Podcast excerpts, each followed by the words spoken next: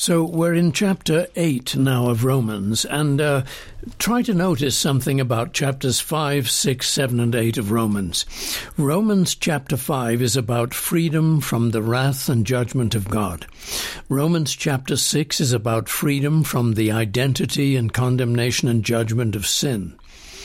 Romans chapter 7 is about freedom from the judgment of the law, and Romans chapter 8 is about freedom from the power of death. So, wrath, sin, law, and death, we are freed from these by the atoning work of Jesus Christ and his resurrection. What an amazing thing. This is Paul talking about the kingdom, actually. He doesn't use the word kingdom in the book of Romans, but when you notice certain phraseologies and ways of talking, it's clear that he is talking about the kingdom. He's talking about, he says, for instance, we're not under the word under law, not under death, and uh, under judgment and what have you.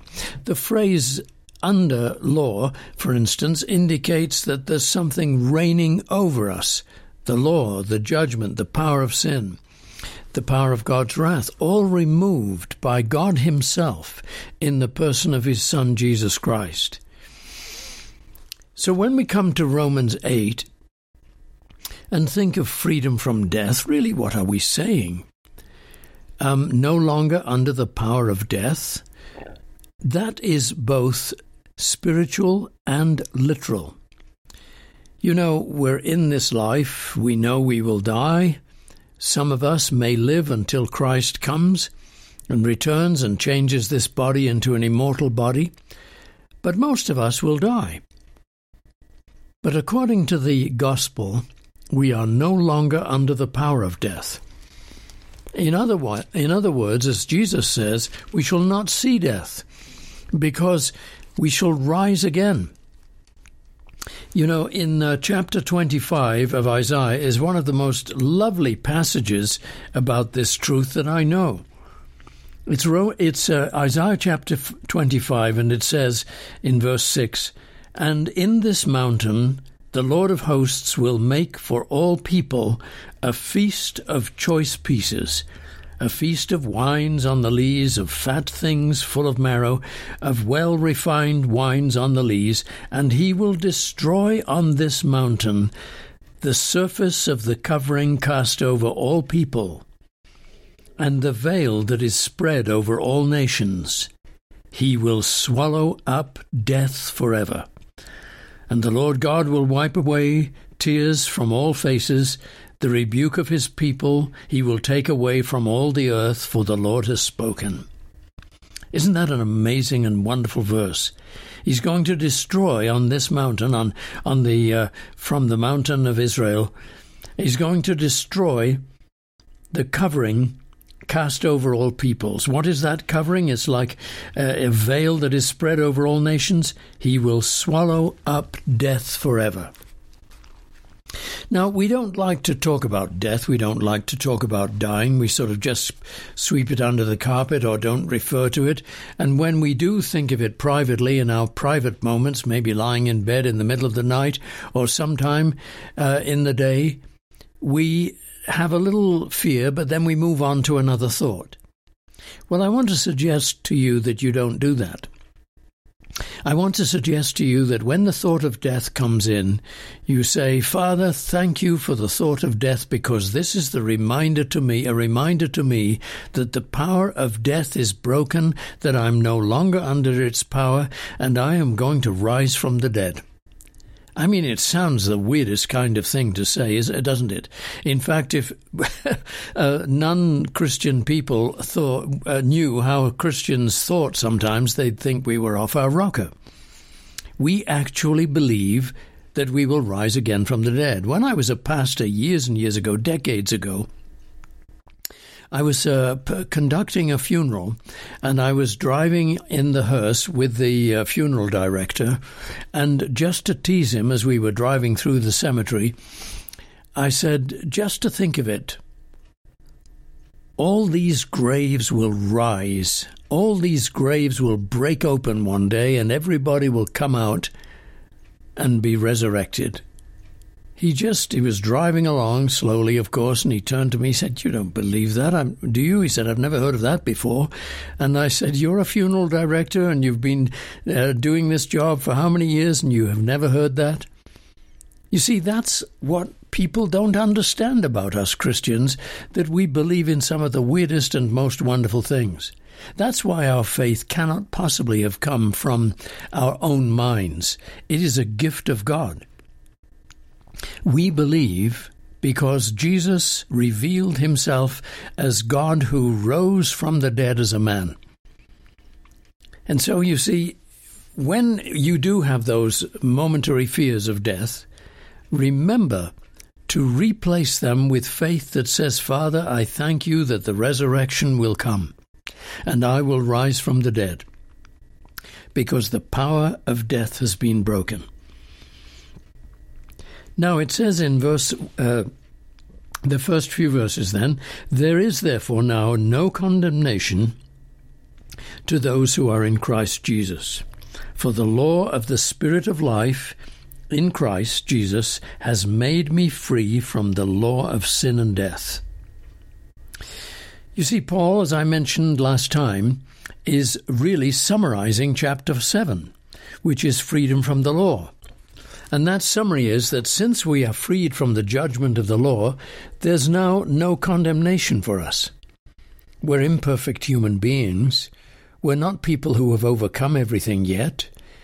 We're walking with by faith, and sometimes we stumble, and pr- maybe pretty often we stumble, or sometimes we forget, and maybe pretty often we forget the Lord in the rush of the day. But we can say, Father, though I forgot you, I thank you that you did not forget me, and I thank you that there's no condemnation for those who are in Christ Jesus. And remember what I said last time. Don't make a big deal or a, a complex thing out of being in Christ Jesus. It's an act of faith. We believe that we are in Christ Jesus by Jesus bringing himself to the world dying for our sins, substituting his judgment for ours, and rising from the dead on our behalf. And we believe that, and we affirm it, and we walk with him by faith, saying, Lord God, you are my Saviour, now I believe it. So the law of the Spirit of life in Christ Jesus has set me free from the law of, uh, of sin and death. Now, here is the use of the word law in a different way. He's not talking about the law of Ten Commandments, but a principle. The principle of the Spirit of life.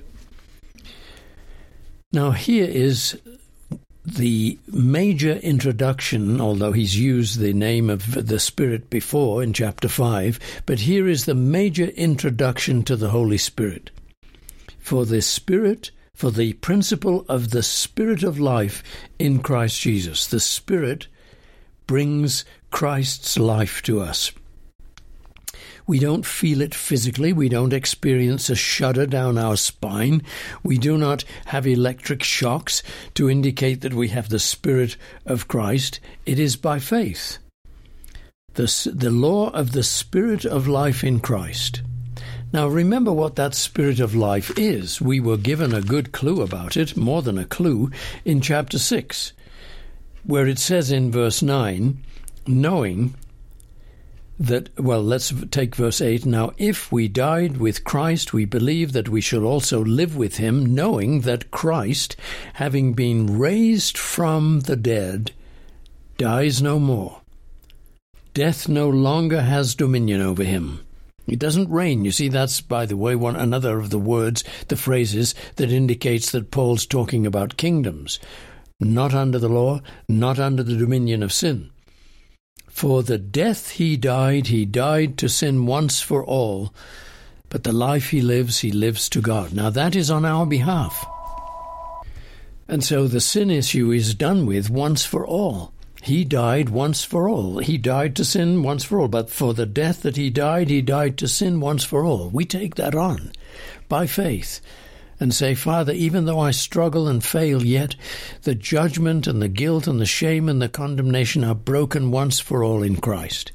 This doesn't give you some crazy liberty to do anything you want, but it gives you the liberty to walk forward and to grow without endless shame dragging you down. And so, you see, there is a law of the Spirit of life in Christ. Make sure you grasp that, that this is not simply um, uh, well, it's it's more than simply a a statement. It is about a way of living. There is a law, a principle of the spirit of life in Christ.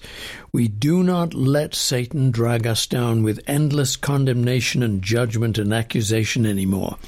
We try to deal sensibly with our wrongdoing and our failures and our defeats, but we uh, but we deal with it objectively um, uh, in a business-like manner, as I think Alcoholics Anonymous says, and we do not bash ourselves and smash ourselves because when we do that, we actually reinforce the power of our failures and defeats.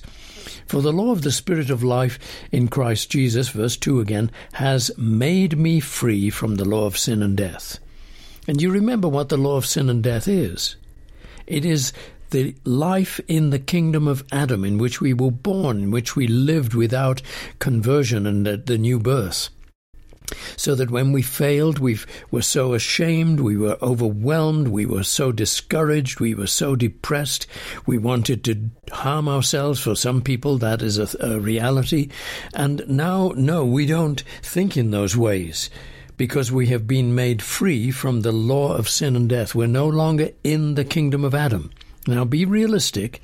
Our humanity still lives in the kingdom of Adam, but because of faith in Christ, or rather because of what Christ has done for us, which we receive by faith, we no longer count ourselves as living in the kingdom of Adam. We now count ourselves as living in the kingdom of Christ. For what the law could not do in that it was weak through the flesh. That's verse 3. Well, what could the law not do? It could not make us righteous. That is so important to understand for the legalist, for the perfectionist. Your obedience will not make you righteous. It is simply your duty. You go forward in faith to do it, but you are not made righteous by it.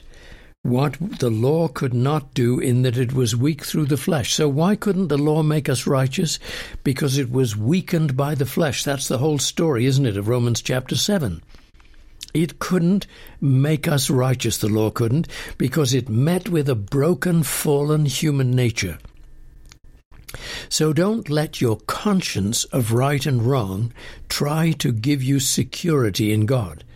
Don't let your conscience say to you, Well, you've been a good boy today, so you're in Christ and you're safe and saved. Or you've been a bad boy today, and so you're not saved.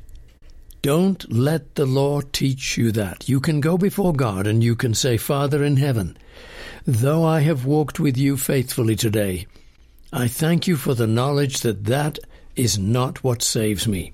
I thank you that it is that Christ has walked faithfully for you, before you, and he is my righteousness.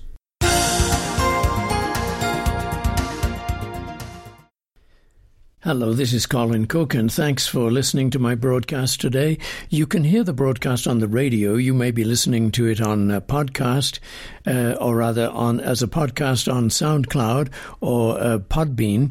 But if you're in the Denver and Colorado and surrounding states areas, you can listen on KLTT AM 670 in the Denver and Colorado and surrounding states at 10 o'clock in the evening, repeated at 4 in the morning. Some people go to sleep with the broadcast and other people wake up with it quite early. So thank you for listening. If you would like to make a donation, it would be so much appreciated. It's listener supported radio. You can make your donation online at faithquestradio.com. That's faithquestradio.com. Or send your donation to FaithQuest, P.O. Box 366, Littleton, Colorado 80160. Thanks. I'll see you next time. Cheerio and God bless.